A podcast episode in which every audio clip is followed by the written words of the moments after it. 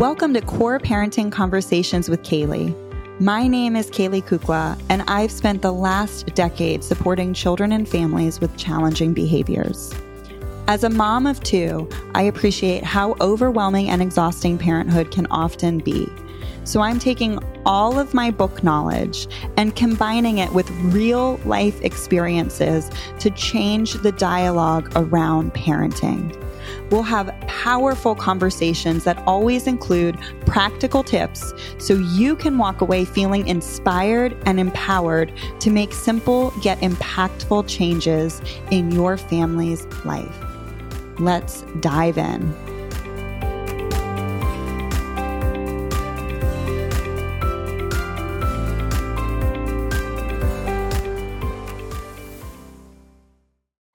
And welcome to another COR parenting conversation.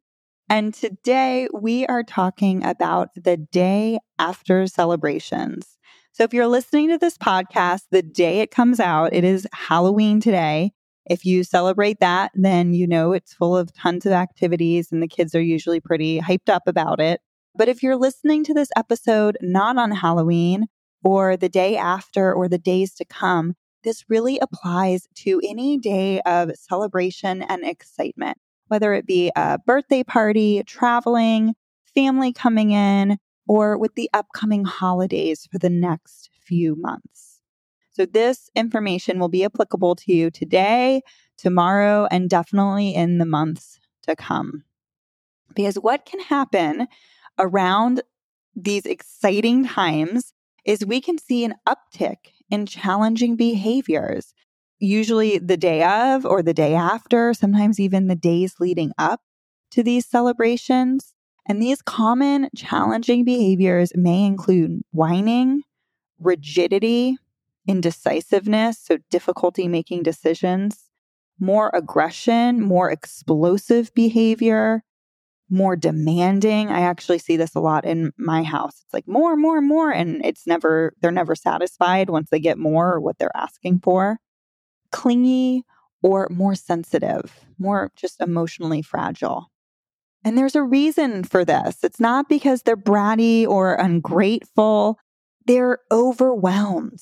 Because as fun as celebrations are, the excitement is stress on the nervous system all that anticipation leading up to a big day or big event or throughout the event registers in the body the same as anxiety does. Think about the butterflies, the racing heart, maybe the sweaty palms, the tenseness of it. You know, you're just ah, just bursting with that out of your out of their little body. So we can expect to see these behaviors either the day of, throughout, the day after, all around these events because there's probably a less predictable schedule as well. So now, not only are they a little more dysregulated emotionally, they're also dysregulated physically. You know, more sounds, more activity, more people, more input, and probably more sugar as well. So their blood sugar is thrown off, and just their overall regulation now from all sides is just blown away. and then what can happen? So maybe they hold it all together the day of. You know, every kid is different, every event can be different. So maybe they're fine throughout. And then the day after, I usually find this if I go away for a couple days and then come back. The fallout in the days to come are really what throw me for a loop because the child is back in their safe space in their routine and their body is hit with this hormonal fallout, right? So it's almost like they're needing to complete that stress cycle. They're trying to get it out and process those things from the, the days before. I remember, I think back to like the days in college when we'd get through exam weeks and, you know, it was high energy, high stress, high focus and then there was excitement too, right? Because you're done with the semester. And then inevitably, a few days later, we would all get sick. Our body was hanging on. And then that stress release, the stress cycle would try and complete. Our body would relax. some of those stress hormones would decrease in our body. So now our immune system is more vulnerable and we just get hit hard. In our house, we call this a fun hangover because our body is literally recovering from the stress cocktails in our body. How can we help our children the day of and the day after? So, here are some practical tips. There's three main ones that I use all the time with my children, whether it's a day off of school, whether there's a celebration at school happening, or we're traveling, or the holidays are coming up. Number one is adult expectation management. Sorry, y'all, I'm not letting you off the hook. Even in this podcast, we're talking about it starts with us. We need to prioritize what our child will actually find enjoyable, not necessarily focus on what we hope for them to enjoy, because those are not always the same. Our family preference, so personally for us, we don't like to overload the day. We like to have some part of the day, whether it be the morning or the afternoon, where we stick to a typical routine. It could be a regular meal time, at least one of them is kind of predictable in our usual pace. Maybe a rest time. I did this when they were younger and still napping. Um, maybe even just the morning routine of trying to get out the door. That's a pretty familiar one. I found that if I try and cram like 10 big events in one day that I think, and they probably are all so fun. At some point, inevitably, the children seem to lose steam or lose interest or start acting up because they are just simply overwhelmed or overstimulated or just done. And when that does start to happen, I check in with myself and remind myself that as exciting and fun as this day is, it's putting a lot of demands on my child's nervous system. This reminder to myself helps me be more accepting of my child's needs, both physically and emotionally, because the more I practice acceptance and compassion, the less overwhelming the behaviors and their feelings feel to me. Another piece of expectation management is helping our children manage their own expectations. This is an interesting one, okay? So just see it from their perspective for a moment. So often children will make up stories about situations in their own heads and they don't even like say these things out loud. They just think about them in their head. And they don't really match what's actually going to happen because they don't have a large repertoire of background information or context or experience with these events. So we may just take for granted they know what to expect and they really don't. This could be like an expectation of when or where they get to eat, who is coming over, how long everyone is staying, the structure and logistics of the activity. In order to communicate openly about expectations, I like to talk through certain situations step by step. For example, this may sound like when we get to grandma's house, your three cousins will be there. You will have time to play while the adults finish cooking. If you want to see where you're sitting, I can show you before you go to play because you probably won't get to sit at the counter today. It will be full of food. Grandma told me she set up a special table for us. Would you like to check it out when we get there? Because can't you just see the child walking in and let's say they usually sit up at the countertop on stools and that's their spot and they walk in and it's all cluttered with all these other dishes and it's unexpected and they can't sit there and they reject the special table grandma set up for them just because they had this vision in their head and now reality doesn't match what they thought it was going to. And now they're feeling disappointed. So sometimes having these pre event check ins can be really, really helpful for just making sure we're all on the same page with what's happening. And if we don't know, we can be honest about that and say, you know, I'm not sure. We can find out together when we get there. If you've tried the Instagram parenting tips and tricks to gain connection and cooperation with your child and it's still not working, Or maybe you just want to grow your parenting toolbox or grow your own personal skill set. If you feel confused about how to respond to some of your child's bigger behavior, or maybe you need the encouragement and accountability to make the changes you know you and your family need, COR offers the weekly support and tools to make these powerful shifts within a supportive, uplifting community. We talk about real life parenting, not the neat and clean two dimensional examples given on social media. You can learn more about my COR membership program by heading to www.caleykukla.com backslash cor. It's a month to month membership. You can cancel it at any time, no strings attached, and it's meant to be on demand parenting support so you can access it when it's needed and when it's convenient for you. The link is in the show notes to learn more. And now back to this COR conversation with Caley. Okay, so number two, it goes hand in hand with this front loading strategy. So these proactive conversations is the visual schedule. I love, love me some visual schedule. So if you followed me for a while, if you're in my COR membership, if you listen to the podcast, I have talked about this before on multiple episodes in just about every space. We've used them in our family for so many years that my children will request a schedule, especially on more exciting days. More recently, they had a day off of school, and my five year old requested the schedule so we could make a plan together. He was getting all excited because I mentioned, well, maybe we could go to the zoo.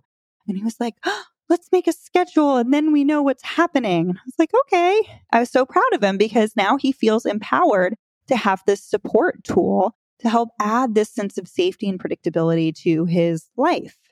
Children and humans like predictability. Our brain associates predictability with safety. And it allows the brain to just kind of relax a little bit and go to those higher level skills. I like to use this the day of events or the day after, or even the day leading up to an event. Because oftentimes time for our children is an abstract concept. So if you tell your child, we're going to the party at three o'clock, that doesn't mean much to them. And if you tell them we're going after lunchtime, they're going to ask you 5 million times that day, when's lunch? When's lunch? I'm hungry. I want lunch, even though it's only 9 a.m. A visual schedule identifies these key activities such as meals, leaving the house, guests coming over, so that the child feels empowered because they know what to expect and can independently reference it without having to ask you. Our schedule in our house uses pictures, even though one of my children can read, because brains absorb and process pictures faster than words. So our schedule may look like something that represents breakfast. So maybe a plate with pancakes or toast or something on it. Getting dressed. So maybe just a shirt. Going for a walk. I'm not very artistically inclined. So I literally like might draw a tree for a walk to symbolize going outside. Legos, eating lunch, running an errand, putting on costumes, heading to our friend's house to play, eat, and then trick or treating. So they can literally see that trick or treating is the last thing on the schedule right before bedtime. That gives them a much clearer idea of what the day is going to look like. And here's the cool thing I did this for so many years.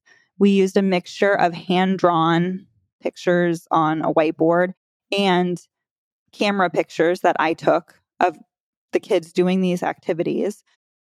I used to do it. Now my children do it at age five and almost eight. They do it almost completely independently.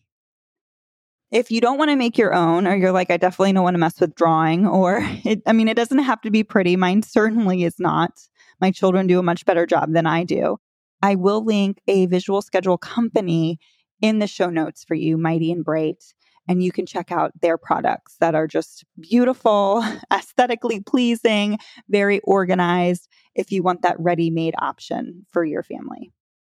Okay, the last one we'll talk about today is rest. I feel like sometimes when we get caught up in the hustle and bustle and the excitement of everything, we forget how important rest is not just for our children, but for ourselves. I'm a huge advocate of what I call a buffer day if you can pull it off. So I'll plan our trip so that we get back on like a Saturday or even a Saturday evening so we have Sunday to decompress before we get back to school and work the next day.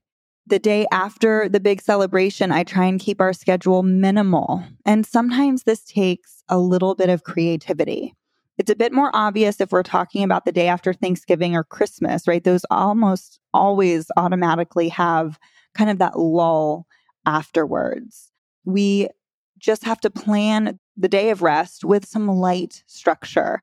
So maybe a hike or a walk, an outdoor setting, playing games, checking out new toys, maybe doing a new puzzle together, nothing too overstimulating. But you don't want to have this giant vacuum of time where there's absolutely nothing anchoring the day because that's when kids can like spiral, not just children, people can spiral and get overwhelmed with boredom. but this year is a great example because Halloween is on a Monday. So Tuesday may be tricky to have a day of rest. And this is really where that creativity comes into play. It could look like maybe Tuesday evening planning a super easy meal, like a crock pot meal or something that's not very hands on. So you can spend more time together as a family instead of cooking. Or it could look like maybe planning to push bedtime up by 30 minutes. You know, the kids are going to be tired. That lack of sleep is catching up to them. So you just start your afternoon and evening routine about 30 minutes early that evening. Or maybe it means you can allow them to go to school late on Tuesday morning. So the morning routine is a little more relaxed and less rushed. That may or may not be an option for your family. It's totally dependent on what is doable for you and your family and what decreases stress, not adds to it. So I don't want you stressing out if you can't let your kids sleep in tomorrow morning. It's more about just building in that buffer time and possibly being creative with it. So there you have it. Some simple shifts and tips to help you plan and adjust to some common situations that could arise around celebrations. Remember, not always, but just in case you're prepared and you may have an easier time practicing some acceptance and taking the edge off of some of those challenging behaviors. Remember, this isn't about creating perfect moments. It's about authentic connection, building those family rituals and traditions to add to our children's sense of belonging in that family unit. We can be accepting of the moment, about thinking about what is and not what should be. If you want to dive deeper into more holiday supports, I'm offering the next two months, my deep dive workshops are all about holiday stuff. So, November's deep dive is all about fostering gratitude in children. Okay. So often when kids don't show gratitude the way we think they should, we started on these scripts of what a brat, they don't deserve this, they don't appreciate this, this should be fun, all of these scripts. So we're going to talk really about how to shift those and how to foster gratitude, genuine gratitude in our children. That's going to happen November 16th. And the holiday hot button episode or deep dive will happen December 14th. And those hot buttons, actually, my COR members give me suggestions on, you know, challenging stuff that comes up in the holidays, like sibling sharing, um, new toys and travel and all of those things get incorporated into that workshop on December 14th.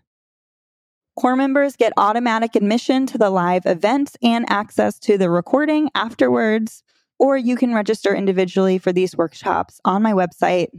The link is in the show notes, and you can also sign up for my email list so you just automatically get emailed when registration is open. Thanks so much for being here. If you found this episode helpful, please spread the word by sharing it on social media with a friend or leaving a rating or review.